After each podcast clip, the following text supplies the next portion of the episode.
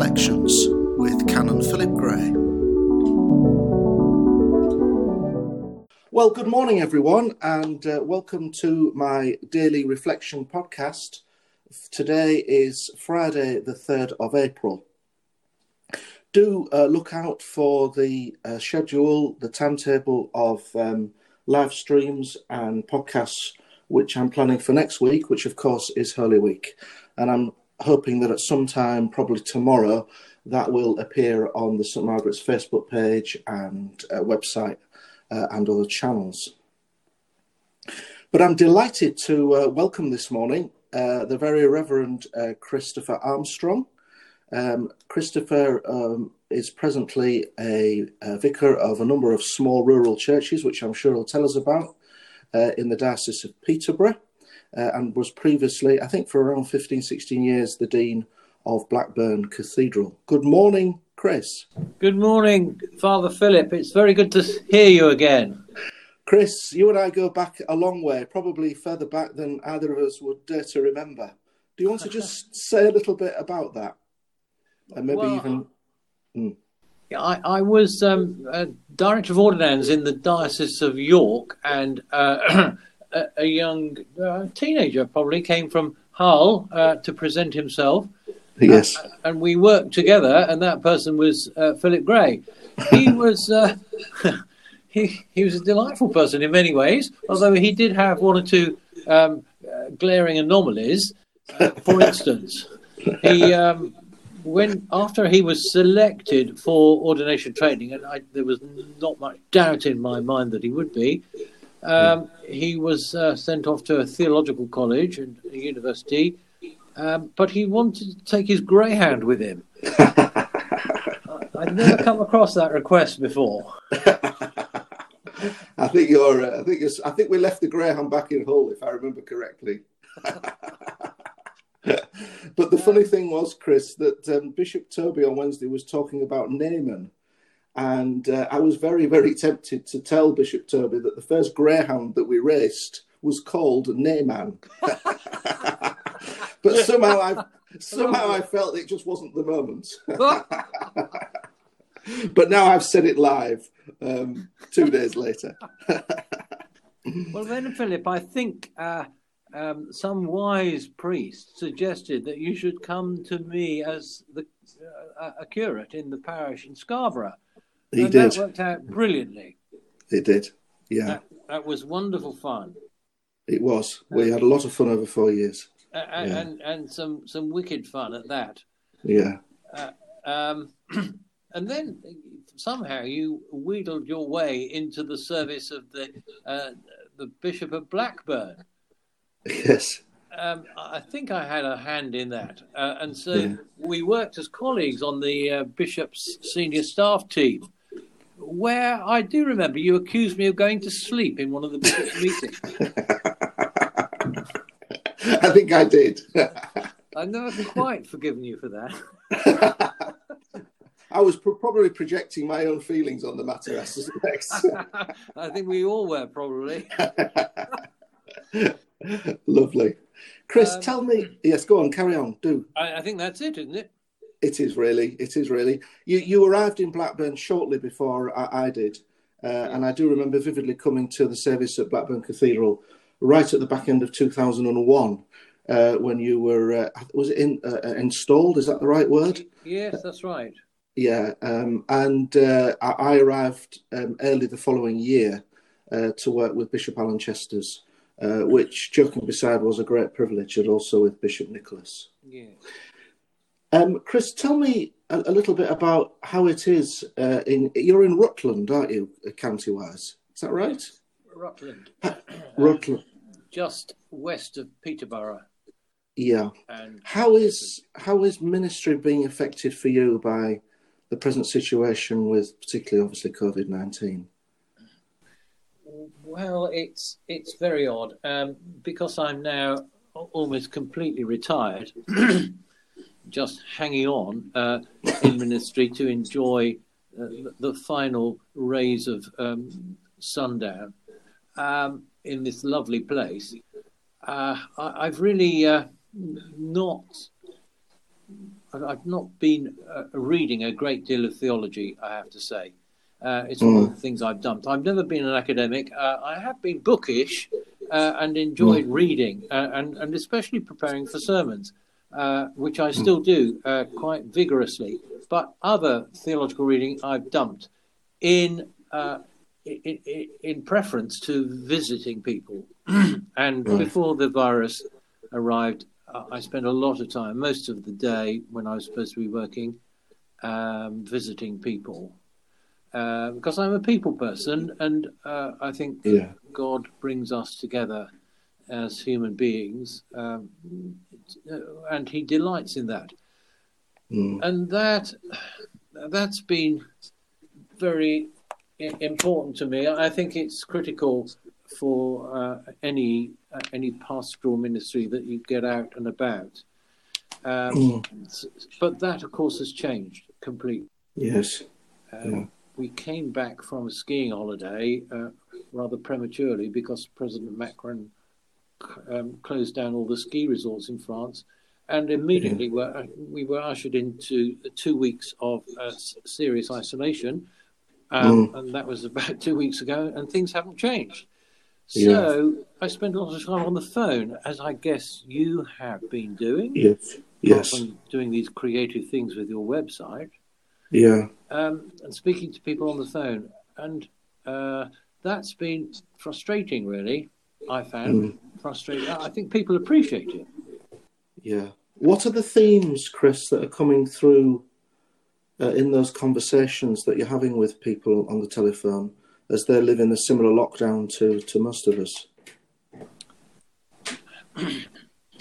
Well, uh, people here. Um, uh, it, this has been called Middle England. People here are very capable. A lot of them are retired. Uh, um, yeah. a bit like um, a bit like uh, Ilkley, I guess. So Yeah. some of them are asking those deeper questions, which I delight in in uh, talking through. Yeah. Where is the hand of God in all this?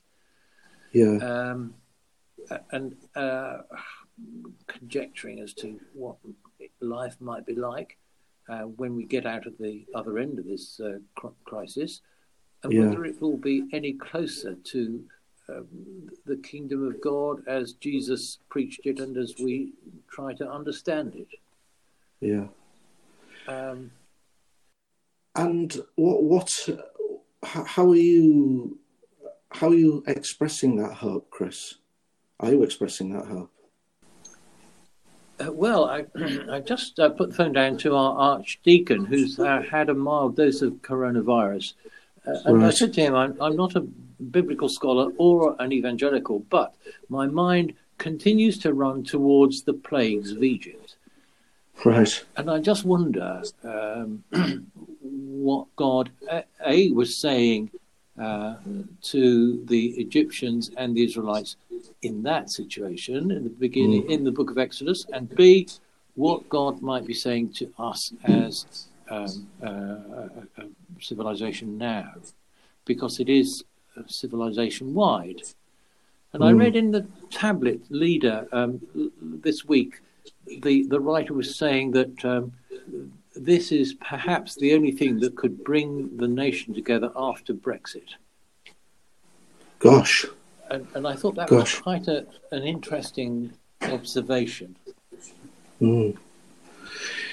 Yes, I, I um I suppose there's some very important themes there with what we're going to be doing in this coming week, Chris. You know, particularly when we get to um, you know the, the, the Maundy Thursday and Easter Eve, because of course the the final plague, the plague of the firstborn, well then becomes really front front in our minds. You know, with the concept of the Passover uh, and, and particularly in that Easter liturgy, which of course we won't really celebrate this year in the same way and seeing the Exultet, but uh, I certainly plan to do a, a service of vigil and readings, and we'll hear the long account from Exodus. Is it twelve or fifteen? Uh, I think it's twelve of of the Passover and the way in which we as Christians understand Jesus' death and resurrection in the in the concept of the Passover as not leading us from slavery in Egypt to freedom in the promised land, but leading us from the slavery of sin to the liberation of God's forgiveness. Uh, That- precisely. Uh, and, Mm, and, and uh, I think that's a, a really exciting thought. But mm, I, I don't know how, how you do these things in Ilkley now that you've been liberated. But when we when you was when you were a curate in Scarborough, we we started the Easter vigil very early in the morning. we did, we did, uh, which is which is something which I'd done at theological college, uh, and that had been very special and formative to to be up, uh, you know, and light the Easter fire in the dark of the early morning, and then to be celebrating that as as the sun rose on Easter Day um, was very special, and and I've wrestled for many years whether to introduce it here, uh, because the the pattern has always been to celebrate the Easter Vigil, you know, as the darkness falls on the Saturday evening. That, as you know, Chris, in the end, I'm also a pragmatist. And what, what I have learned, because I, I did do it early in the morning when I was a vicar in Leek, but what it does do is it people tend to come early in the morning, and then quite understandably they don't come again for your sort of main Sunday morning mass at 10, 11 or whatever time it is. Uh, and we get such it's such a wonderful celebration here at um, on Easter morning that I didn't want to damage that. Yes, I, So in I quite understand that. Um, Yeah. So in the end, I've always retained of my years here the, the celebration on the Saturday evening, yes. and I've come to appreciate it deeply. But it isn't quite the same, I have to say, is doing it as the sun rises on Easter morning. Right. Now, I, I've rather bullied my folk into uh, coming along very early in the morning, and um, uh, uh, Yeah. they do appreciate it. But I, th- I think there's a very important subliminal message in that dawn Eucharist, and that Yes. is uh, it coincides with the dawning of the day. Um, and Yeah. I ask myself continually, where, where is the glory of God? And sometimes Mm. we, we, we, we human beings think that the glory of God will only be met on the Damascus Road as some great uh, event in our lives. And actually, the glory of God comes at, at us in, in such small, uh, uh, Mm. indescribably um, beautiful ways, like the rising of the sun, like Yes. the first good morning from your loved one, um, Mm. like the first cup of tea in the morning. Yeah. These Yeah. these are the ways which God communicates His glory to us, and uh, and and um, I think that's what the um, the dawn mass says to me. It reminds me of those sort of things, uh, and I'm continually trying to look for those things in my own life and in the lives of others. You know, pointing to them, being a signpost. That's what we're supposed to be, messengers, signposts. Yeah. I think there's I think there's something very Michael Ramsey in that, isn't there, Chris?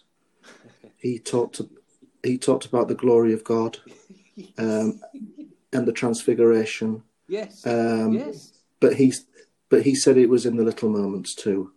Have you? have And of course, I'm sorry, Philip. I am interrupted. no, no, it's fine. And and and well, I think it's reading John this time of year takes me always to Michael Ramsey, and of course we keep the Transfiguration on Lent uh, on Lent for liturgically. If we don't, uh, sorry, no, not anymore. We don't. We keep it on that Sunday before Lent starts. Um, so and, and it's always one of my favourite Sundays in the year. But he Ramsey, of course, also wrestled with this in the context of people's um, suffering um, and talked about him in intangible ways, even you know at the bedside of the, of the poorly, uh, you could meet the glory of God, and that Christ was present there. Um, and I've, uh, in a strange way, I have found that in pastoral ministry. Well, Um, you and I belong to a tradition where the washing of the feet on Maundy Thursday is part of the liturgy. And Yeah. for me, that is so moving. yes, I can hardly Yes. talk about it without filling up. It is No. so powerful, and how we translate that into non-liturgical actions around the parish is so so important. yes. And this does actually, to go back to Naaman, seriously, I think this is what Bishop Toby was talking about on Wednesday, I think it was when we talked. Because his point with Naaman was that, of course, when Naaman uh, got to wherever he was going for his healing, um, he thought that he would be expected to do something very grand. Exactly. Yes. And, and Bishop Toby was saying that when he got there, the, the, the prophet basically said to him, "Well, just go and dip yourself in that river and come out again, and you'll be fine." Uh, and, and Naaman was really quite angry about that. That's a lovely connection. You know, he said, "Well, I've come all this way, and all you want to do with me is, you know." I, I think he even almost says, "Well, what's wrong with the rivers where yes, I lived?" Yes. but the point was that actually, and he was saying how difficult he was finding it, um, not being able to do a lot of the things that we would normally do as, as, as priests and ministers. And of course, one of them is at the moment that we're all wrestling with is the pastoral ministry of the bedside because we're, we're not allowed in the hospitals. Yeah. Uh, and and he was saying that you know he was using Naaman as an example. Well, we're not here at the moment to do something grand. God wants us to do simple things and find the glory in that. And and at the centre of that is the prayers that we say.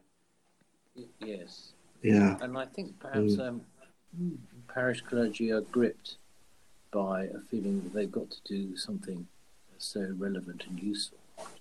But yes, yeah. It's the small things that stick in people's minds. Yes.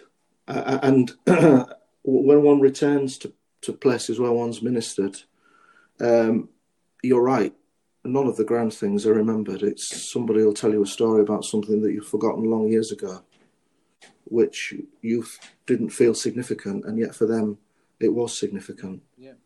Um, and also, so yeah, I. Sorry, say that again, Chris. And, and also, when we wrestle with our sermons, and you think, "Oh, oh my God, that's a naff sermon," uh, and people come out and think, say, "Thank you so much, that was wonderful." Uh, so yes, there, must be a God.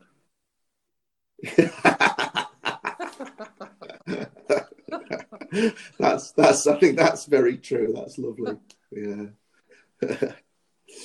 so, um, Chris, are you in contact at all now with the life of our cathedrals, um, and how they're negotiating their way through this uh, conundrum? Yes, I am. Uh, I've been in touch with my successor in Blackburn, who's who's very worried about a number of things, um, okay. especially the, uh, the, the finances going forward, yes, the medium and the long term.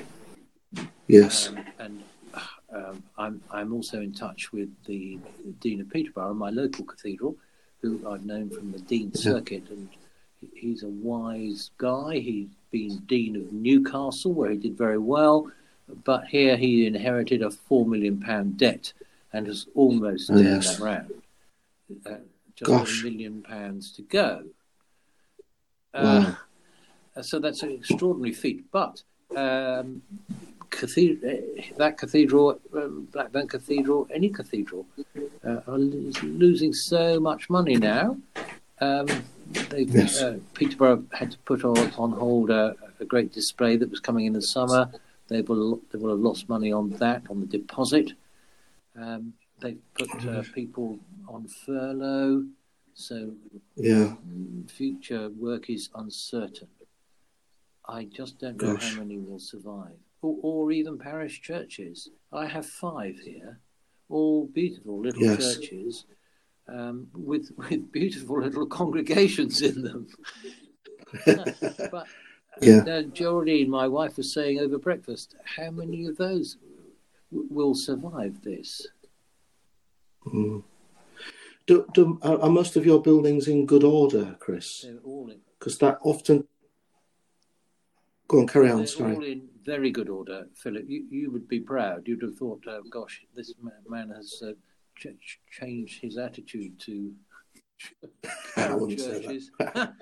But of course, I don't do it. Uh, they do it. They're, they're, very proud of their building. It's an icon. It's an icon of the, right. their spiritual life, and they will yeah. spend yeah. inordinate amounts of time and money keeping them in good order. And I'm grateful to them for that. When I came here, well, that release that releases you to be their pastor and priest as well, of course, which is what I'm sure they really want. Um, because often that can be uh, it can often be the condition of the building that can be the you know the final catalyst um, can't it So, so maybe your churches will survive, Chris.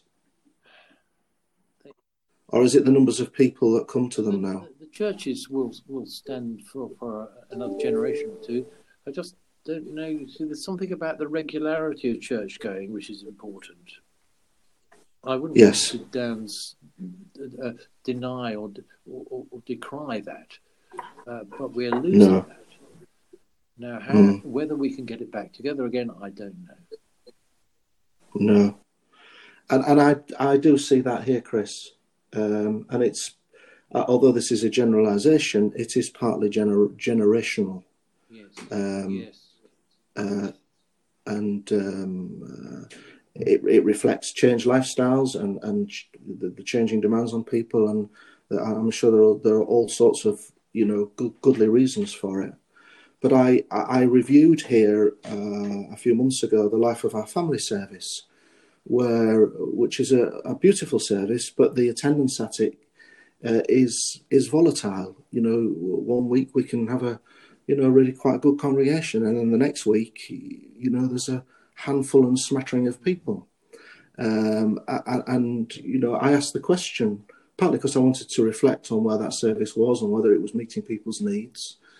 Uh, and I think at the end of it, we felt that we were. But I said, well, where are folk and what are they doing when they're not coming? And the most interesting reply was, go down to the go down to the local sports and hockey club on a Sunday morning. You won't be able to park your car there; it'll be so full. Um, and and I think that, that that reflects all sorts of, you know, the shifts in in, in the culture, uh, the shifts in in in um, Sundays. Um, but you're right, we we are paying a price for that, um, and and um, yeah, I suppose it, it begs the question where where we'll be with the next generation. Yeah. Well, yes, I mean exactly. We we do believe in a God of death and resurrection. Sometimes we yes. we move rather smartly over the death bit to the resurrection, um, mm. and, and I, I, just wonder in this crisis what God is doing to us. Is, is He sieving His churches? Mm. Mm. Um, yes, giving us a way out, an honourable way out. Perhaps He's so generous that he sees that as a possibility? Well, certainly, certainly one of our th- one of the themes in, in, in the diocesan strategy here, which uh, is reimagining ministry, and um, we've certainly all been doing that very rapidly uh, over the last few weeks. As our archdeacon joked, you know, reimagining ministry tick. we, we we've suddenly we're, we're suddenly doing that one out, you know, because we're compelled yes. to. Uh, and and I think he had an important point that he was making, which was, you know, we've been forced by this situation uh, to do something that maybe we've needed to do for some while. Um, and and I what I hear you straining towards, Chris, in your earlier answer was um, this situation is forcing us to redefine the way we do church and the way we see our ministry, and to sieve down or you know to pan for the gold, which is really the most important things of who we are and what we do, uh, and, and, those things that we can cast off and let go of.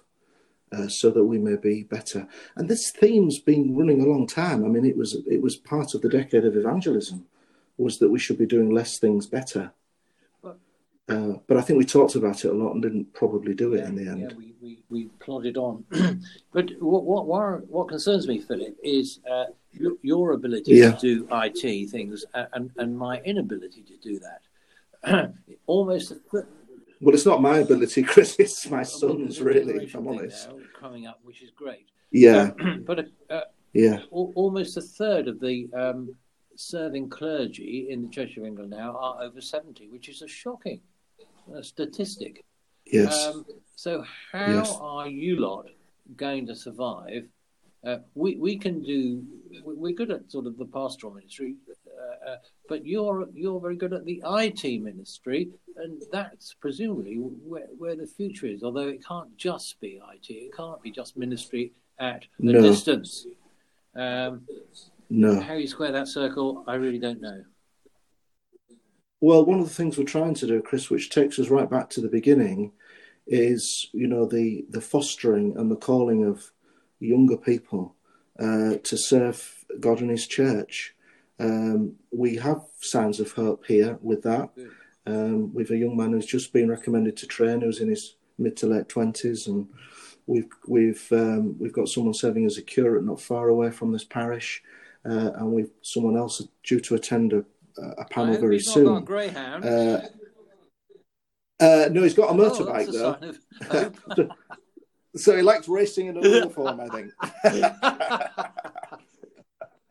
but I think he's got similar. Um, he's got similar roots to me, Chris. I, I- you know, I don't think he was brought up with a silver spoon in his mouth. So, um, so I think I think there's great hope for the church with chaps like him, um, you know, coming through. Um, so, um, so yeah, that's certainly what one thing that, that we've we've certainly prayed about. I, I was concerned in my early years here, and did express it to people that we weren't producing vocations, but God in His generosity does seems to to to be giving us um, some fruit to rejoice in Him with that, and and and that's you know so important in terms of handing the baton on. Yeah, and they do get the IT, and they do get how, how you know the ways in which young people network in such different ways now from the ways Yes, that you and, and I it's so do. powerful. Yes, yeah. Chris, as always, it's been an absolute delight to talk to you. It's been fun, Philip. I hope hope. been very gentle with me. Oh yeah, yeah. I wasn't always this as your curate, not. was I? and certainly Mrs. Gray wasn't, was she? Ah, I've turned white already. but you told you told one of those stories when you came for my silver jubilee last year, which was an was that? absolute treat. When you came and preached about Mrs. Gray bringing you a birthday yes. cake. but we won't tell that story again. no. Thank you, Chris. God God bless all that you're doing in in in uh, in in Rutland. Chris, would you like to finish our time with a prayer? Thank you. Let us Almighty God, you delight in bringing people to one another and to you. Bring your wisdom to bear on our present isolated situation. Help us to see your direction through this crisis and give us hope. Amen. Amen. Thank you for listening to today's edition of the Daily Reflection podcast. If you would like to listen to more episodes, they will be available on your usual podcast platform. Alternatively, all the podcasts and live streams, uh, services, and reflections can be found on the St Margaret's Ilkley website, stmargaretsilkley.org.